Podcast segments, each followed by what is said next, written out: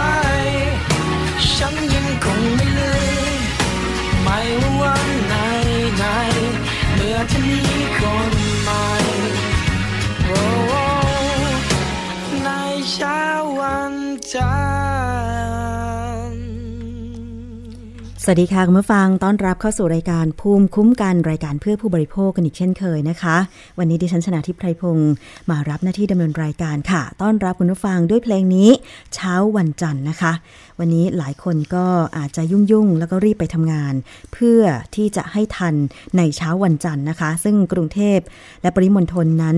มีปัญหาเรื่องของรถติดกันมากเลยทีเดียวค่ะยิ่งโดยเฉพาะตอนนี้มีการก่อสร้างรถไฟฟ้าหลายๆสายก็เลยทำให้โดนปิดช่องจราจรกันไปหลายเส้นทางโดยเฉพาะเส้นทางถนนรามคำแหงนะคะทำให้ใครที่อยู่แถบรามคำแหงนี่จะต้องออกบ้านแต่เช้าแต่จะเช้ากี่โมงก็ตามเนี่ยนะคะเมื่อเอ่อช่องการจราจรมันถูกปิดไปทำให้มันเบียดกันนะคะรถมันเบียดเบียดกันวิ่งมาสามเลนอยู่ดีๆเหลือสองเลนเหลือหนึ่งเลนอย่างเงี้ยแน่นอนมันก็ต้องติดเพราะฉะนั้นก็ต้องเผื่อเวลาเพิ่มขึ้นไปอีกนะคะสำหรับการไปทำงานหรือว่าการไปโรงเรียนค่ะคุณผู้ฟัง ก็ให้กำลังใจสำหรับใครหลายคนที่มีที่พักอาศัยอยู่แนวการก่อสร้างรถไฟฟ้าด้วยนะคะทนอีกสัก สองสาม ปีแต่ว่าหลังจากนี้เราจะสบาย สบายจริงหรือเปล่าถ้าเรามีรถไฟฟ้าใช้แล้วเนี่ยนะคะแล้วยังจะใช้รถส่วนตัวกันอีกหรือไม่ต้องถามตัวเองล่ะนะคะซึ่งใครหลายคนที่รับฟังอยู่ในต่างจังหวัดก็อาจจะบอกว่าแม่มันไม่เห็นจะเกี่ยวเลยแต่ทราบไว้เป็นข้อมูลค่ะคุณผู้ฟังเพราะอะไรรู้ไหมเพราะว่าถ้าเกิดคุณได้มีโอกาสมาทำธุระปะปังมาเที่ยวกรุงเทพเนี่ยก็จะได้เลือกใช้บริการกันถูกเพราะว่าต่อไปนี้เนี่ยนะคะถ้ารถไฟฟ้าของเราทยอยสร้างเสร็จเนี่ยนะคะมันก็จะทำให้เรานั้นเนี่ยมีความสะดวกสบายเพิ่มมากขึ้น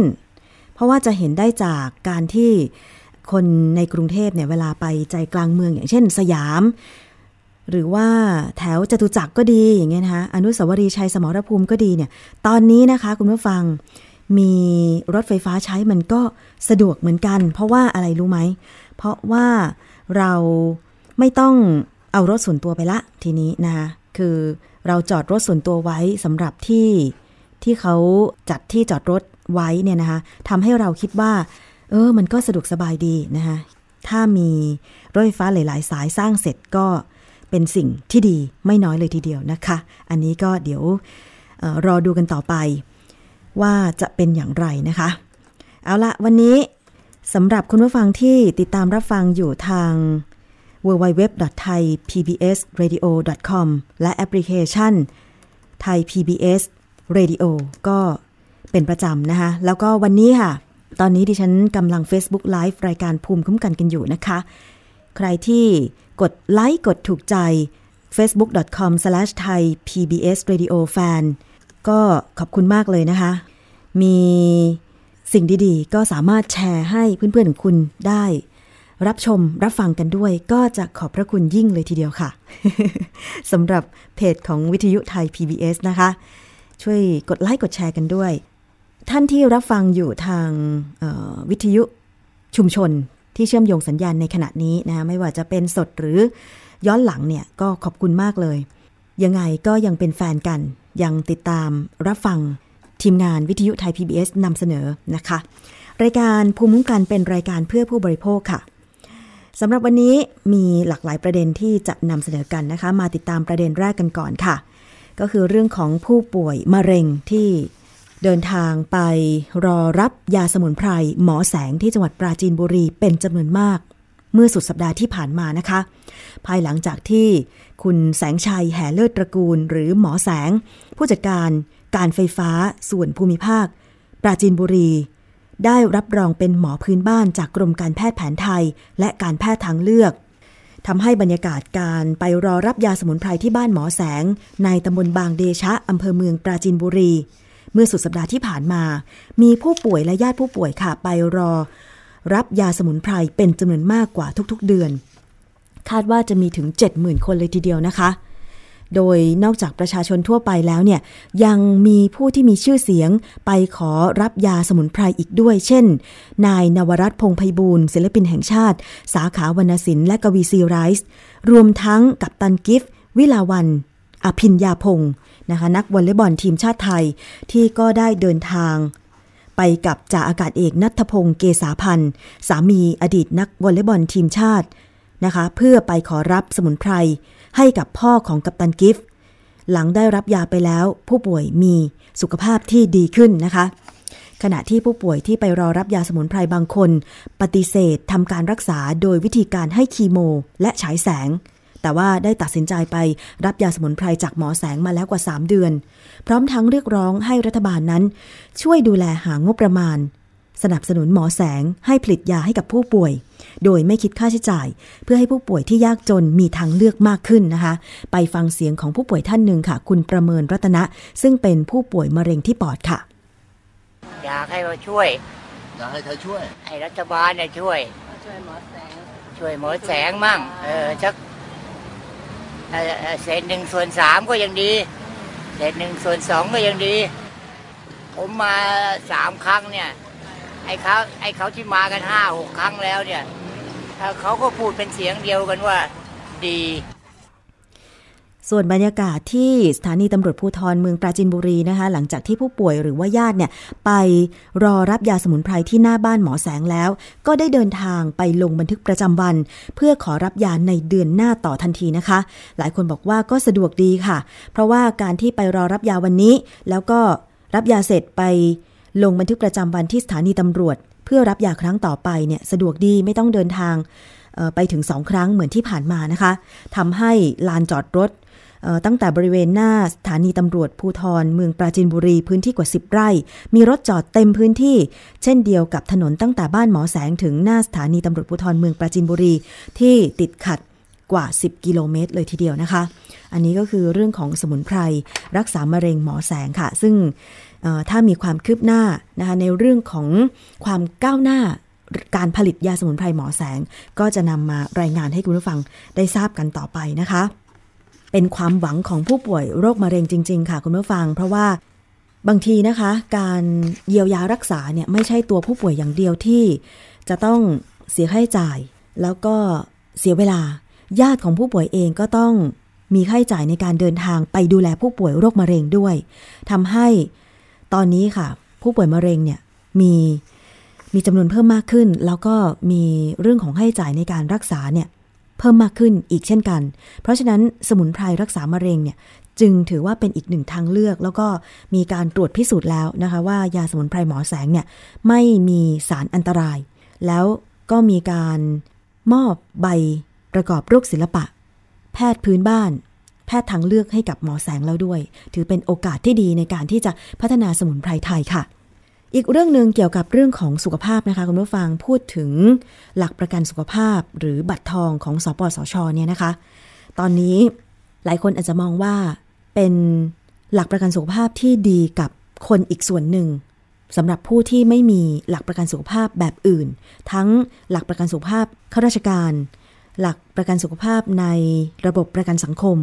หรือว่าหลักประกันสุขภาพในระบบขององค์กรนะคะแต่ว่า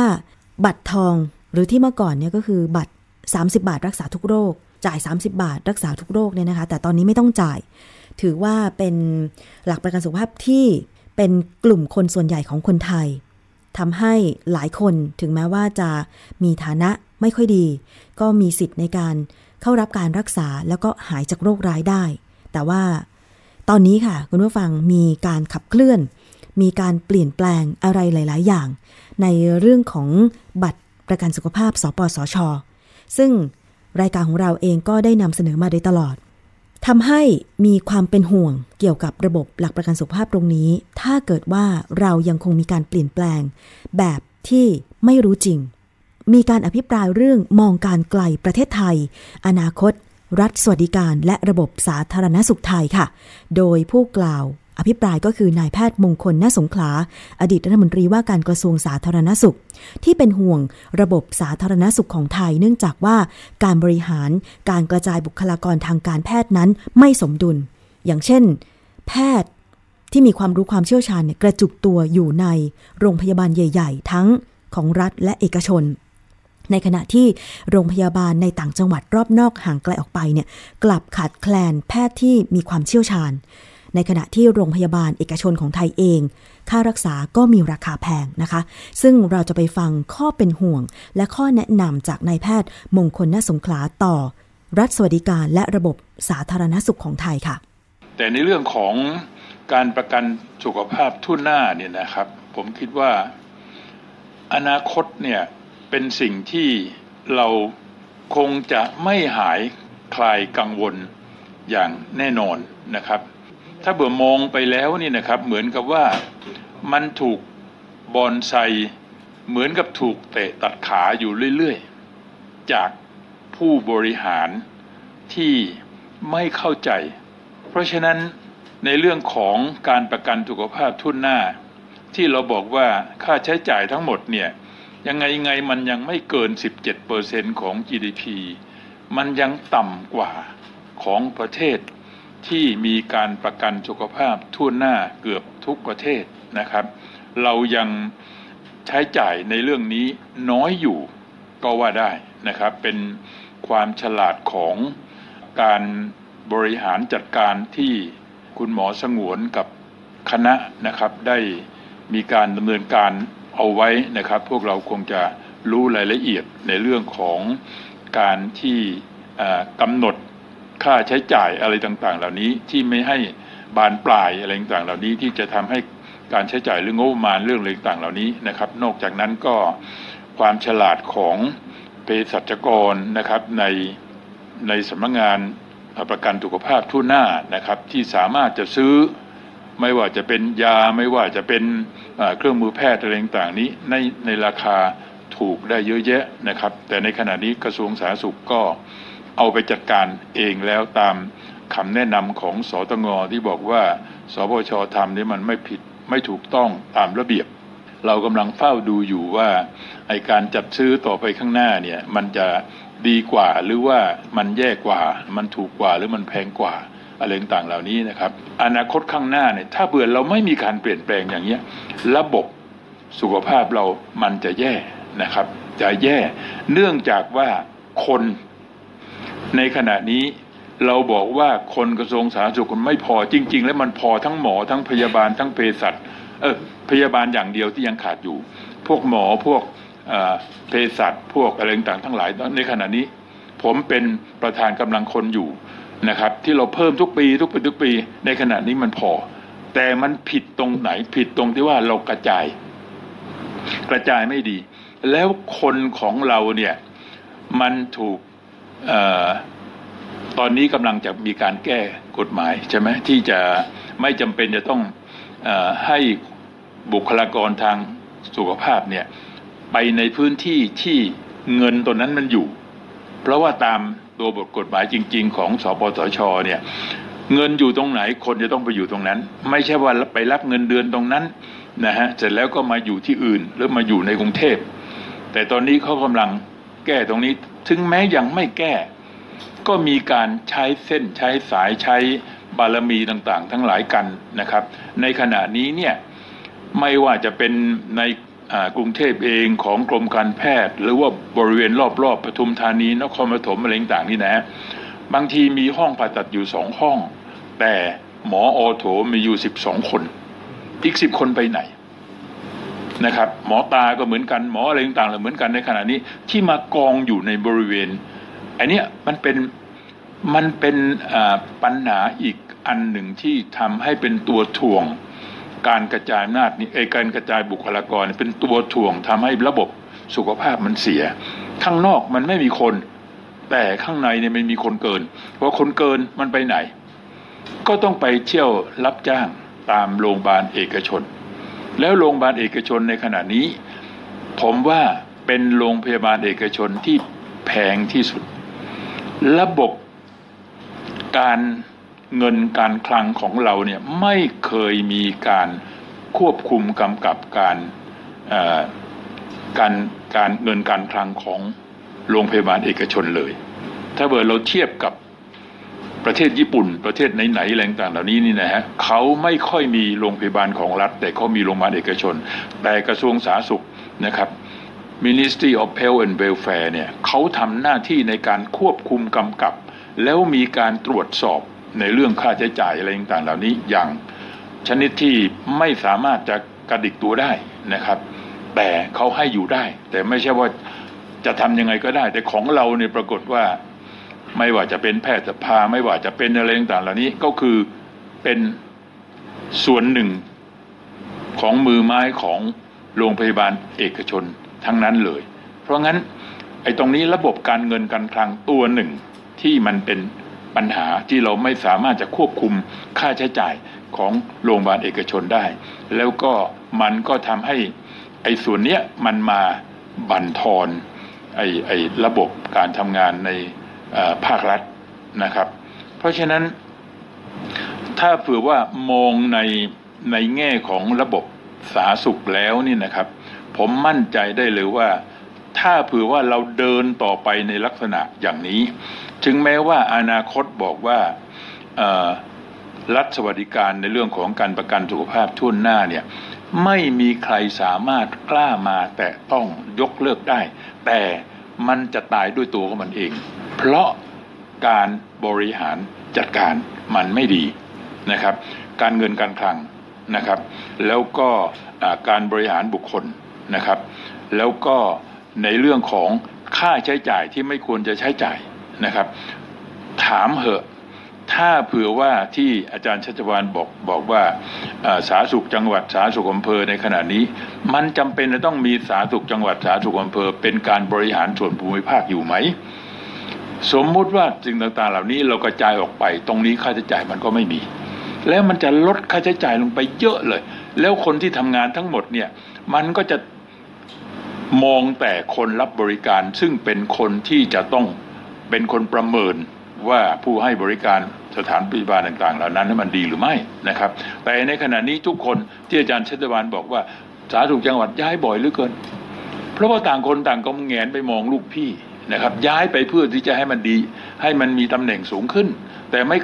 ไม่มีหน้าที่ในการไปดูประชาชนในสุขภาพเป็นยังไงการบริการรักษาพยาบาลการส่งเสริมสุขภาพป้องกันโรคเป็นยังไงตรงนี้เนี่ยมันเป็นตัวรองเยอะมากๆเลยนะครับแต่สิ่งที่ต้องทำก็คือว่าพยายามวิ่งเต้นนะครับในการที่จะโยกย้ายเพื่อที่จะให้มีตำแหน่งสูงขึ้นไม่ใช่ว่าคนมาย้ายนะอยากจะย้ายเพราะจะไปเอาตำแหน่งที่ดียิ่งขึ้นนะครับแล้วการบริหารคนเนี่ยผมว่ามีความสำคัญมากนะครับแล้วอย่าเป็นทุกข์อะไรมากเลยในขณะนี้ประชากรของเราคงที่แล้วนะคงที่แล้วนะเพราะว่าคนเกิดผู้หญิงหนึ่งคนในเกิดแค่ หนึ่งจุดห้า คนมันไม่พอกับคนที่ตายเพราะฉะนั้นจนถึงเจ็ดสิบสามเนี่ยเราจะเห็นว่ามันมันลงดิ่งเลยปีที่แล้วนี่นะฮะผมจะเรียนว่า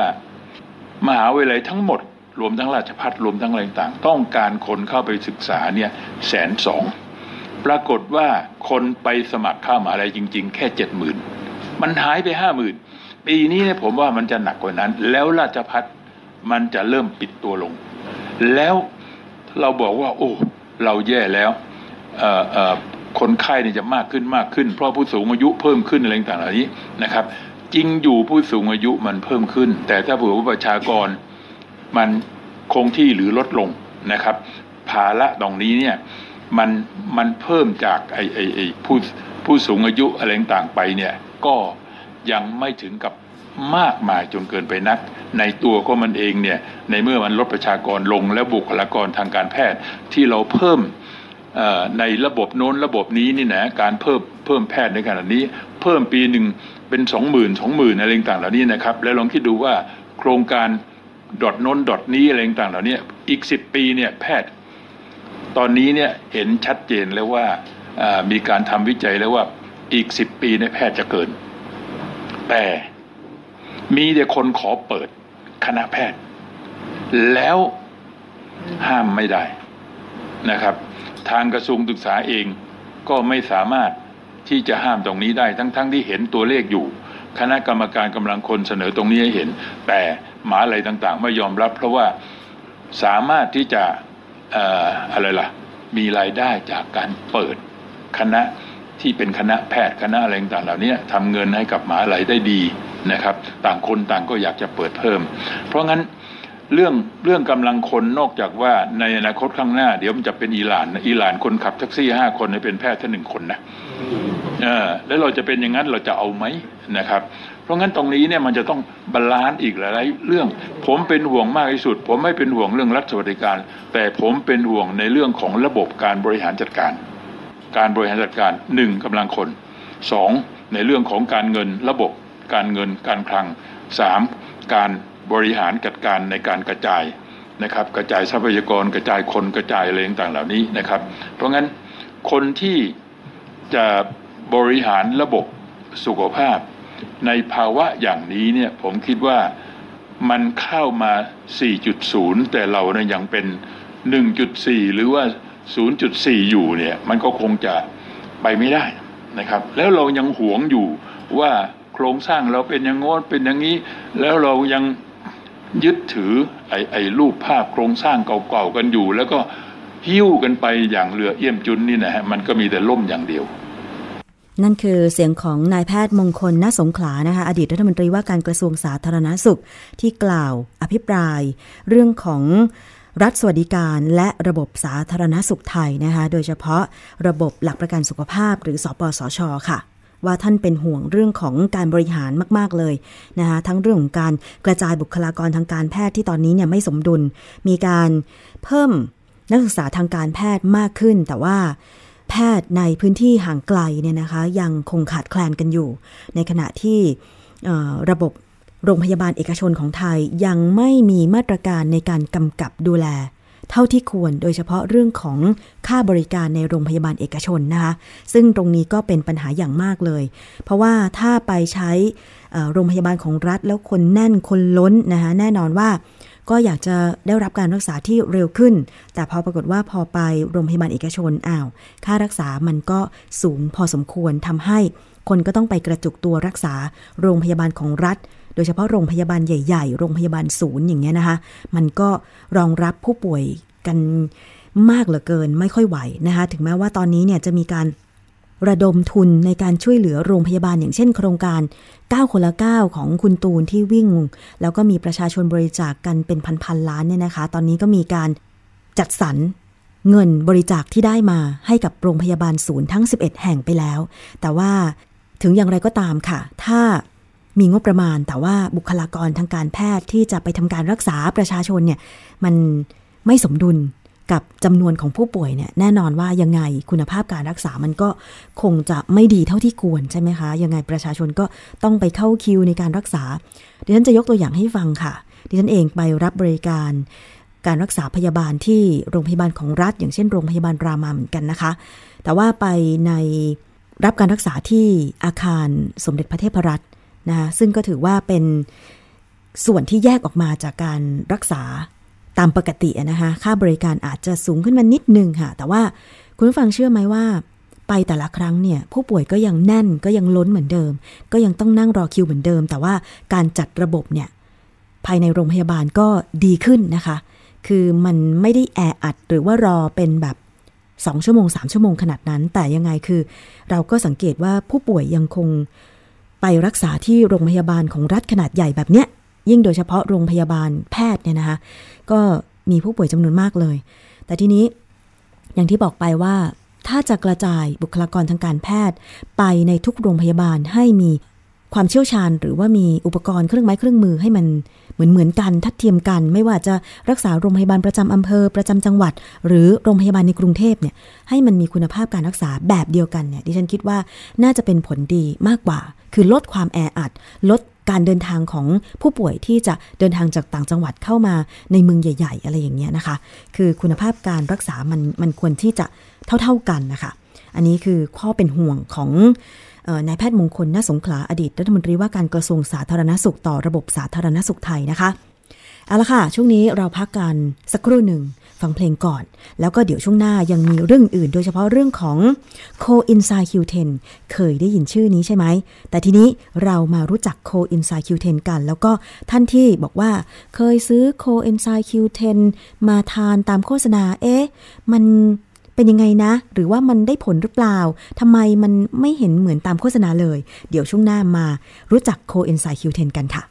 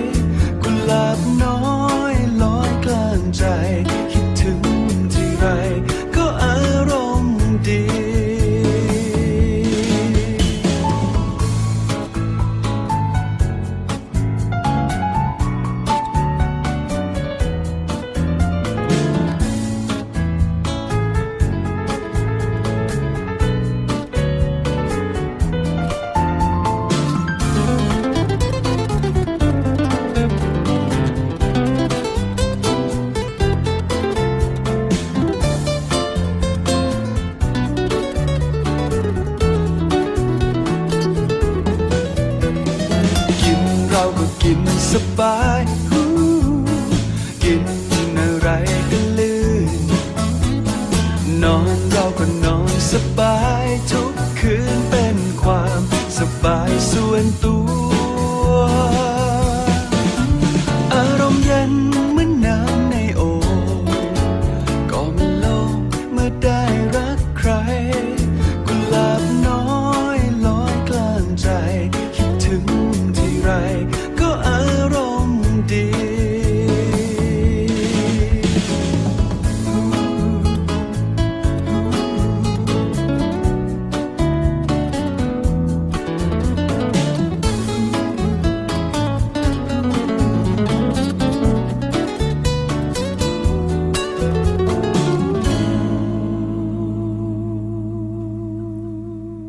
เปิดเพลงนี้หวังว่าคุณผู้ฟังจะอารมณ์ดีตามไปด้วยนะคะกับรายการภูมิคุ้มกันรายการเพื่อผู้บริโภคค่ะท่านที่รับฟังจาก Facebook Live นะคะ เฟซบุ๊ก ดอท คอม สแลช ไทย พี บี เอส เรดิโอ แฟน ยังไง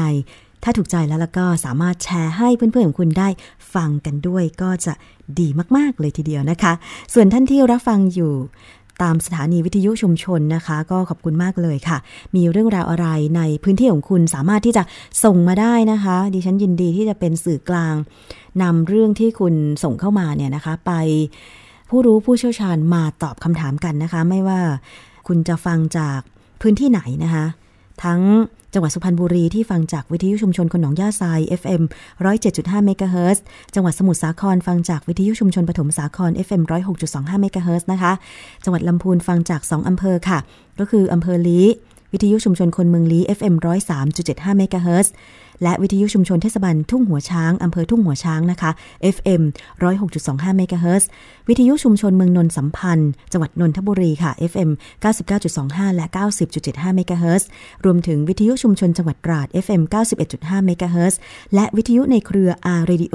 วิทยาลัยอาชีวศึกษาทั่วประเทศเลยนะคะจำนวนร้อยกว่าสถานีที่รับรายการภูมิคุ้มกันไปออกอากาศนะคะถึงแม้ว่าจะเป็นการออกอากาศ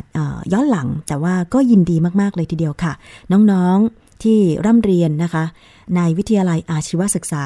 ถ้ามีเรื่องราวอะไรเกี่ยวกับการศึกษานะคะสามารถส่งมาได้ให้ทีมงานวิทยุไทย พี บี เอส เอ่อนำเรื่องราวของคุณมาเผยแพร่ได้นะคะคือเราก็มีหลากหลายรายการนะคะนอกจากภูมิคุ้มกันก็มีรายการเพื่อการศึกษาด้วยเป็นการศึกษาทางเลือกนะคะแล้วก็รายการอื่นๆที่จริงๆแล้วเนี่ยมันสามารถที่จะบอกกล่าวให้เพื่อนๆของคุณได้รับทราบนะคะแล้วโดยเฉพาะเรื่องของเทคโนโลยีเรื่องของวิทยาศาสตร์ต่างๆเนี่ยเราก็มีรายการด้วยนะคะก็คือ ไอ ที Update แล้วก็ Science Today ยังไงลองติดตามรับฟังได้นะคะที่หน้าเว็บไซต์เลยค่ะมีรายการที่ถูกนำเสนอไปแล้วนะคะให้คุณดาวน์โหลดไปฟังย้อนหลังได้เลยนะคะ ดับเบิลยู ดับเบิลยู ดับเบิลยู ดอท ไทย พี บี เอส เรดิโอ ดอท คอม ค่ะมีเรื่องราวที่แชร์กันในสื่อสังคมออนไลน์นะคะเป็นคลิปรถตู้โดยสารประจำทางสายกรุงเทพประจวบคีรีขันธ์ค่ะที่ปรากฏว่าด้านท้ายรถตู้เนี่ยมีการนำกล่องบรรจุไก่เป็นไก่ชนซะด้วยนะคะขึ้นมาใส่ไว้ท้ายรถแล้วก็ให้เดินทางไปพร้อมกับผู้โดยสารค่ะโดยเจ้าของคลิปผู้ถ่ายเนี่ยเห็นว่าเป็นเรื่องที่ไม่ถูกต้องที่นำรถโดยสารมาขนย้ายสัตว์ที่ส่งกลิ่นเหม็นรบกวนตลอดเวลาพร้อมทั้งมีเสียงรบกวนจากไก่เสียงกระตากกระตากไปตลอดทางเลยนะคะล่าสุดค่ะขนส่งจังหวัดประจวบคีรีขันธ์ก็เตรียมเรียกเจ้าของรถตู้ไปตักเตือนแล้วก็ทำการเปรียบเทียบปรับตามกฎหมายนะคะคุณผู้ฟังถ้าคุณได้เห็นภาพแล้วนี่ก็ทำใจไม่ได้เหมือนกันเนาะคือเราซื้อตั๋วเป็นตั๋วรถโดยสารหวังว่าจะได้นั่งถึงแม้ว่าจะเบียดกันนิดนึงแต่ขอนั่งแบบสงบสงบไม่มีกลิ่นไม่มีเสียงมารบกวนอย่างเงี้ยแต่ปรากฏว่ารถโดยสารสายเนี้ยไม่ใช่มีกล่องบรรทุกไก่กว่าสิบกล่องนะคะเป็นเอ่อกล่องกระดาษแต่ว่าเจาะรูระบายอากาศวางอยู่ท้ายรถตู้ค่ะโดยนำที่นั่งพับเก็บลงและเป็นภาพที่ผู้โดยสารภายในรถเนี่ยถ่ายป้ายใบอนุญาตรถตู้สาย เก้าเจ็ดเก้า เส้นทางกรุงเทพประจวบคีรีขันธ์ค่ะหมายเลขข้างรถ เก้าเจ็ดเก้า สองหก ม สอง นะคะจอจานเลขทะเบียนปปลาขอไข่ หนึ่งศูนย์ ศูนย์หกแปดเจ็ด ค่ะซึ่งนาย A เจ้าของคลิปไก่ในรถตู้เนี่ยก็เล่าให้ฟังบอกว่าขึ้นรถโดยสารจากหมอชิตเพื่อกลับบ้านที่ประจวบคีรีขันธ์ระหว่างทางรถตู้ได้ออกนอกเส้นทางเพื่อไปรับของโดยคนขับได้เปิดท้ายรถ แล้วก็ขนลังเจาะรูขึ้นมาจำนวนมากเต็มท้ายรถเลยได้ยินเสียงไก่ร้องตลอดเวลาพร้อมกลิ่นเหม็นของขี้ไก่อย่างรุนแรงซึ่งผู้โดยสารบนรถคนอื่นได้ถามว่าทำไมถึงเอาไก่ขึ้นมาคนขับก็บอกว่าเช่ารถมา หนึ่งพันห้าร้อย บาทต้องหารายได้ให้คุ้มจากนั้นไม่ได้มีการสอบถามอะไรเพิ่มเติมนะคะซึ่งเจ้าของคลิปก็รู้สึกว่าไม่ถูกต้องเพราะอาจจะมีโรคติดต่อที่อาจแพร่มาจากสัตว์สู่คนได้พยายามที่จะอดทนแล้วก็ลงระหว่างทางเพื่อเปลี่ยนรถเพราะว่าไม่อยากได้กลิ่นเหม็นของขี้ไก่มองว่าการนำสัตว์ขึ้นมาบนรถโดยสารไม่ถูกต้องหน่วยงานที่เกี่ยวข้องอย่างเช่นกรมการขนส่งทางบกเนี่ยจะต้องลงไปตรวจสอบให้ชัดเจนค่ะจากนั้นนะคะผู้สื่อข่าวไทย พี บี เอส ได้สอบถามไปยังคุณยุทธิระบรรทุกุลปศุสัตว์จังหวัดประจวบคีรีขันธ์ถึงเรื่องนี้ก็ได้รับคำชี้แจงมาว่า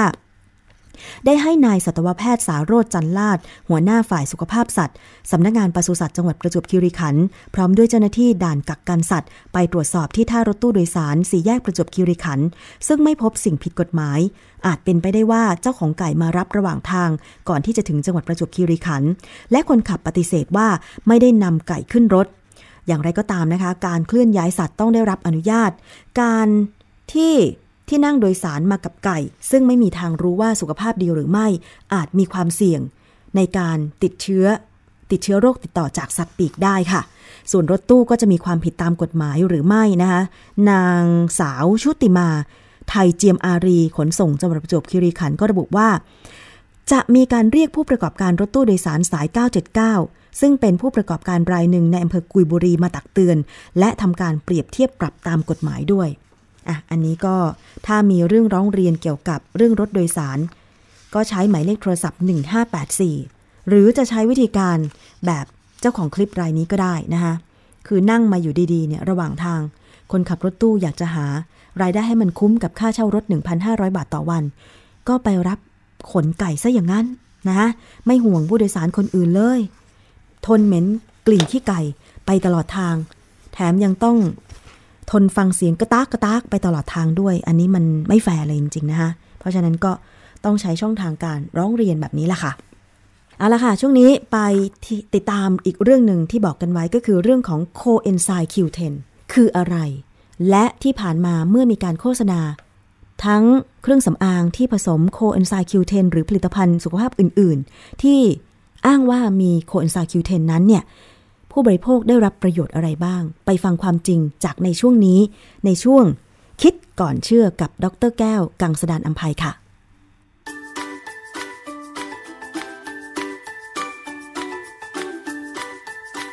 ้วกังสดาลอำไพค่ะช่วงคิดก่อนเชื่อ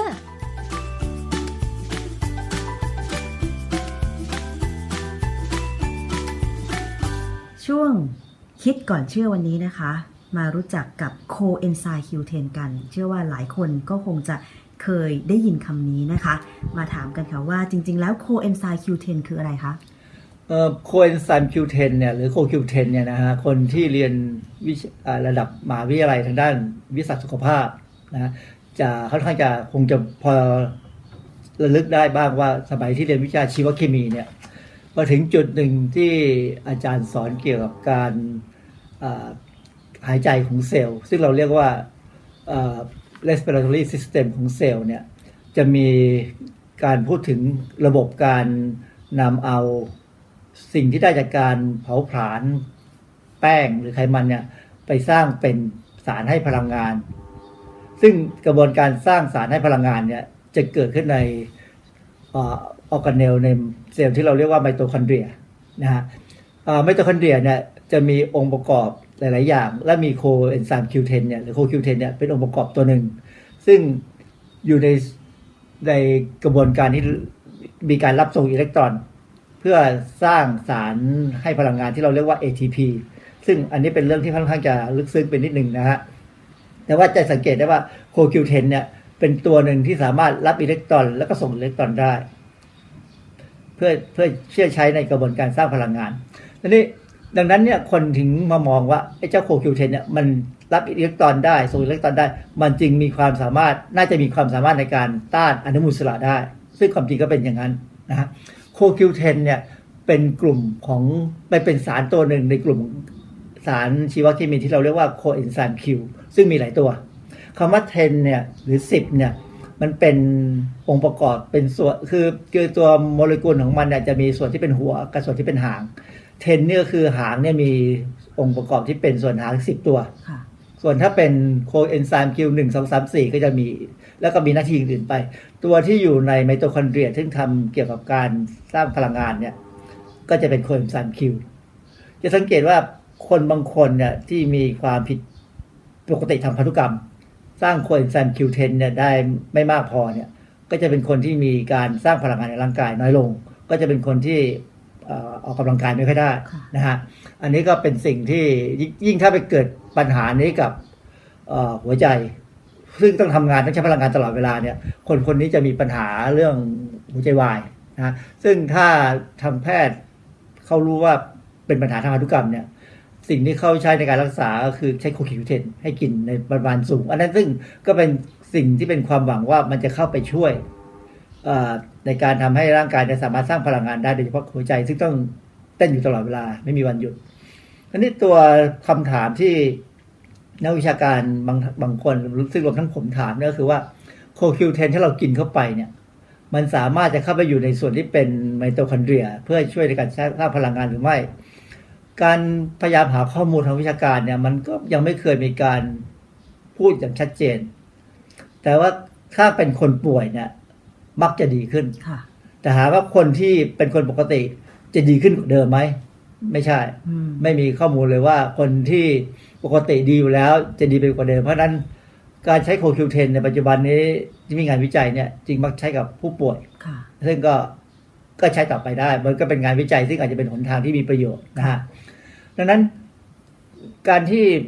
มีการจะกินโคคิวเทนเพื่อหวังว่าจะช่วยทำให้พลังงานสูงขึ้นจริงเช่นพวกนักกีฬาเนี่ยก็มีคนพยายามศึกษาอยู่เหมือนกันว่ามันจะช่วยไหมก็เหมือนกับมีงานวิจัยบางชิ้นบอกว่าจะได้ผลแต่ต้องกินในปริมาณที่สูงมากๆและเป็นที่รู้กันว่าโคคิวเทนเนี่ยถ้าเป็นสารที่เอามาสกัดออกมาแบบค่อนข้างบริสุทธิ์เนี่ยราคาแพงมากนะเพราะมันมันสกัดยากโคคิวเทนเนี่ยปกติจะอยู่ในเนื้อสัตว์เนื้อสัตว์แล้วก็ในพืชพืชเมล็ดถั่วพวกอะไรก็ตามพืชที่เป็นเมล็ดที่กินได้เนี่ยมักจะมีโคคิวเทนนะฮะเพราะนั้นก็ไม่ได้เป็นความยากที่เราจะหาโคคิวเทนกินโดยการกินอาหารธรรมดาอาหารข้าวผ้าหมูเนี่ยจะมีโคคิวเทนให้เราบ้างนะฮะและร่างกายเองก็สร้างได้บ้างนะครับทีนี้การที่ดังนั้นการที่เราจะกินโคคิวเทนเพื่อหวังว่าจะช่วยทำให้เล่นกีฬาแล้วออกกำลังกายได้มากขึ้นกว่าเดิมเนี่ยก็ไม่จำเป็นก็ควรกินอาหารธรรมดาทีนี้มาถึงประเด็นที่ว่าโคคิวเทนเนี่ยเป็นสารต้านอนุมูลอิสระแล้วก็มีการไปใช้เป็นเครื่องสำอางการใช้เครื่องสำอางที่มีโคคิวเทนเนี่ยผิวเราอาจจะดูดซึมโคคิวเทนได้ในระดับชั้นผิวหนังโคคิวเทนก็จะทำหน้าที่เป็นสารต้านอนุมูลอิสระอาจจะช่วยชะลอความสูญเสียสภาพของเซลล์ไปได้บ้างเพราะว่าแต่ความจริงแล้วถามว่าถ้าเราสามารถกินสารต้านอนุมูลอิสระอื่นๆเช่นเบต้าแคโรทีนหรือพวกวิตามินซีหรืออะไรเข้าไปพวกนี้เข้าไปอยู่ในเซลล์ทำงานได้ดีกว่าโคคิวเทนที่ดูดซึมผ่านทางผิวหนังแน่ๆเพราะว่าเราไม่เคยมีใครบอกว่าให้กินวิตามินซีหรือกินวิตามินอีโดยการทางผิวหนังซึ่งมันดูดซึมมันมีระดับของความจำกัดอยู่นะครับดังนั้นถ้าต้องการให้ผิวหนังดูดีเนี่ยง่ายที่สุดคือกินอาหารให้ครบห้าหมู่ซึ่งจะต้องมีผักปีผลไม้มีวิตามิน A วิตามิน E วิตามิน C หรือว่าอื่นๆที่จะช่วยป้องกันอนุมูลอิสระที่มันมักจะเกิดขึ้นทั่วร่างกายเราเนี่ยนะฮะก็ป้องกันได้ดีกว่าดังนั้นเครื่องสำอางที่เขาบอกว่าเขาเติมโคคิวเทนเข้าไปเนี่ยเขาอาจจะใส่ในปริมาณค่อนข้างน้อยเพราะมันแพงนะฮะแล้วใส่เข้าไปแล้วถามว่ามีประโยชน์ไหมก็คงได้ในอาจจะได้บ้างหรือไม่ได้บ้างเลยหรือไม่ได้เลยเพราะว่าปริมาณมันน้อยเกินไปนั้นถ้าใครหวังว่าจะให้ผิวผิวเนี่ยดูดีดูสดใสเนี่ยก็ทำอย่างที่คนโบราณเขาสอนให้กินน้ำมากหน่อยให้พยายามกินอาหารที่มีวิตามิน A วิตามินมีพวกไปใต้แคโรทีนเช่นกินผักบุ้งกินผักใบเขียวให้เยอะๆมันดีขึ้นมาเองนะฮะโคคิวเทนก็คงจะช่วยได้ก็ต้องเป็นในปริมาณที่สูงๆมากๆซึ่งถามว่ามันจะช่วยในเรื่องของการป้องกันผิวได้ขนาดไหนอันนี้งานวิจัยก็ไม่ชัดเจนเท่าที่ควรดูแล้วบางทีการวิจัยบางอย่างก็บอกว่าไม่ได้ผลเลยก็มีนะครับส่วนถ้ากรณีที่ว่ากินหวังเข้าไปแล้วหวังว่าจะให้ไปช่วยเรื่องพลังงานนี่ ผมยังมีมีความสงสัยในส่วนตัวและมีนักวิทยาศาสตร์ของฝรั่งหลายคนก็สงสัยว่ามันจะเข้าไปช่วยในไมโทคอนเดรียได้หรือไม่ดังนั้นถ้าอะไรที่ยังไม่แน่ใจก็กินแบบธรรมดาและร่างกายเราสามารถสร้างได้เองจากสิ่งที่เรากินเข้าไปคืออาหารที่ครบห้าหมู่นี่แหละครับไม่มีปัญหาอะไรอืมค่ะอาจารย์โคคิวเทนเนี่ยนอกจากมาในรูปของแคปซูลกินเข้าไปแล้วแล้วก็ยังมีในรูปของการผสมในเครื่องสำอางต่างๆที่อาจารย์บอกว่ายังไม่แน่ใจในเรื่องของการดูดซึมใช่ไหมคะว่าจะสามารถนำไปใช้ได้มากน้อยขนาดไหนเออมันดูดซึมเข้าไปถึงชั้นผิวหนังคงมีประโยชน์ในระดับนั้นแต่ไม่ดูดซึมเข้าไปทั่วร่างกายอย่างที่คงคือคือเขาก็ไม่ได้หวังว่าจะให้มันดูดซึมไปทั่วร่างกายเขาหวังว่าแค่ให้มันอยู่กับผิวหนังเพื่อป้องกันไม่ให้ผิวหนังเนี่ยมีอนุมูลอิสระเพราะอนุมูลอิสระเนี่ยเป็นตัวทำให้เราเกิดความแก่คือเซลล์มันเหี่ยวผิวหนังจะเหี่ยวเท่านั้นเองนะความคือเขาไปมองความเหี่ยวของผิวหนังเป็น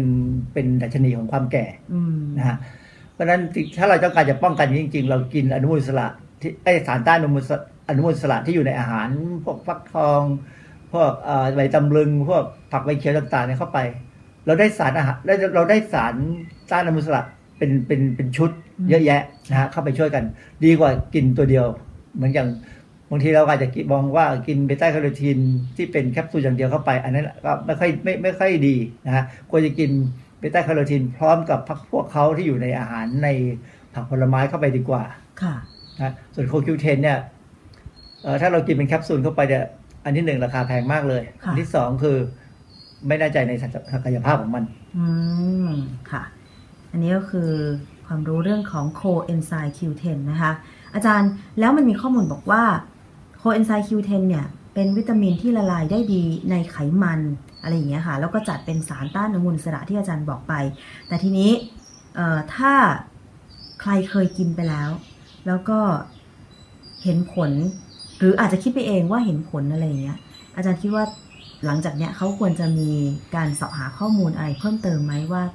จริงๆแล้วประโยชน์ของโคเอนไซม์ คิว เทน มันมันเหมาะสมกับ เ, เงินที่เขาเสียในการซื้อไปหรือเปล่าคืออย่างที่ผมอธิบายให้ฟังว่าโค คิว เทน มันอยู่ในเนื้อสัตว์นะในถั่วต่างๆในพวกผักที่เรากินบางอย่างเนี่ยนะจะมีโค คิว เทน เนี่ยคือถ้าไปดูในอินเทอร์เน็ตจะมีข้อมูลบอกว่าอาหารอะไรบ้างที่เป็นที่มีโค คิว เทน มีมีนักวิชาการเขียนเอาไว้เยอะนะฮะคือถ้าเรากินอย่างนั้นได้เนี่ยคือผมอยากจะต้องบอกว่า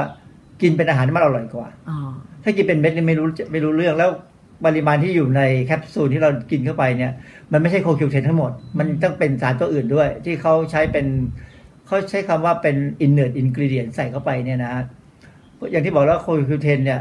มันแพงอันที่สองโคคิวเทนที่ละลายและจะดูดซึมไม่ดีเนี่ยต้องมีการปรุง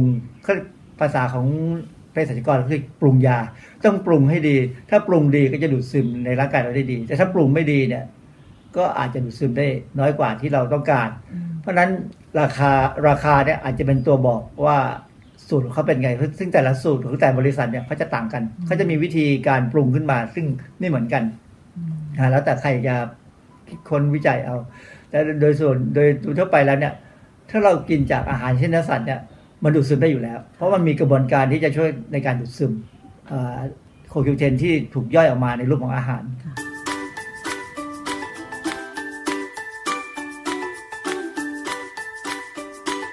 ช่วงคิดก่อนเชื่อ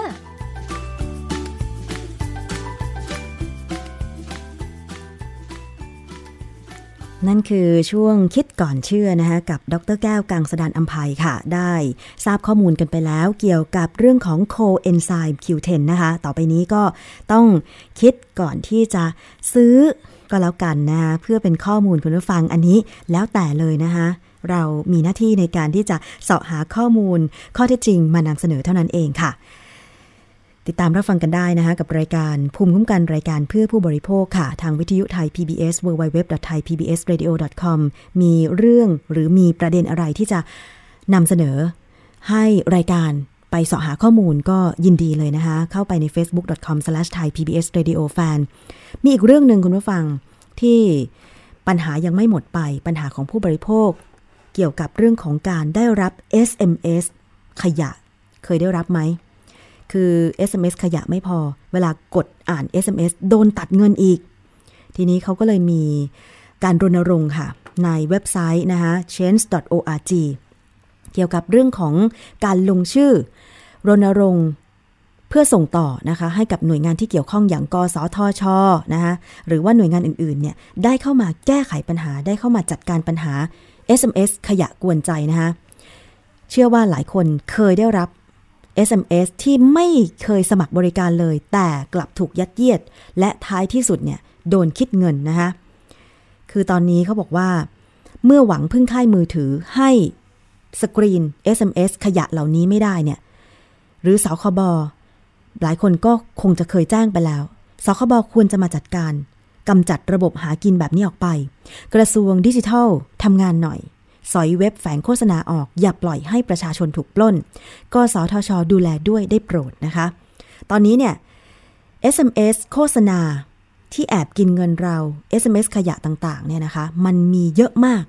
บางทีเราไม่เคยเลยนะกับการไปใช้บริการ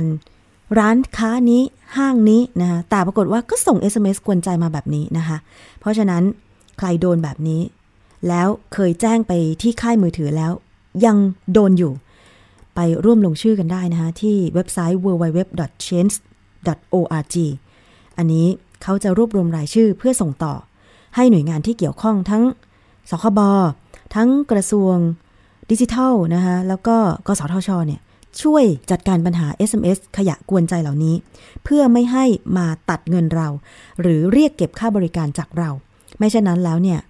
มันจะเป็นปัญหายาวนานอีกต่อไปนะคะคุณผู้ฟังร่วมกันค่ะก็อย่าให้เป็นแค่เสียงบ่นเราต้องทำทุกวิถีทางนะคะ มันไม่แฟร์เลยอ่ะเราไม่เคยสมัคร เอส เอ็ม เอส อะไรเลยนะคะอย่างดิฉันเนี่ยสมัครก็แค่ เอส เอ็ม เอส เตือนเวลากด เอ ที เอ็ม หรือว่ามีการใช้บัตรเครดิตอะไรอย่างเงี้ยนะคะแต่ว่าพวกขายของซื้อของหรือรับบริการอะไรต่างๆเนี่ยก็แทบจะไม่เคยสมัครแล้วไปเอาหมายเลขโทรศัพท์เรามาจากไหนนะหรือแม้แต่การโฆษณาขายประกันโทรเข้ามาแล้วก็ขายประกันบางทีเรากำลังประชุมอยู่รีบๆยุ่งๆบางคนเนี่ยรับทุกสายเพราะว่าต้องติดต่อประสานงานใช่ไหมคะเบอร์ที่ไม่รู้จักเนี่ยก็รับแต่ปรากฏว่าโอ้โหกลายเป็น เอ่อ เบอร์ขายประกันนะขายโน่นขายนี่นะคุยอยู่นั่นแหละอะไรประมาณนี้บอกก็ไม่ฟังอะไรอย่างเงี้ยอยากจะถามค่ายมือถือเหมือนกันว่าเบอร์โทรศัพท์ของเราเนี่ยเล็ดลอดไปได้ยังไงเพราะว่าบางคนก็หวงเบอร์โทรศัพท์นะอย่างเวลามี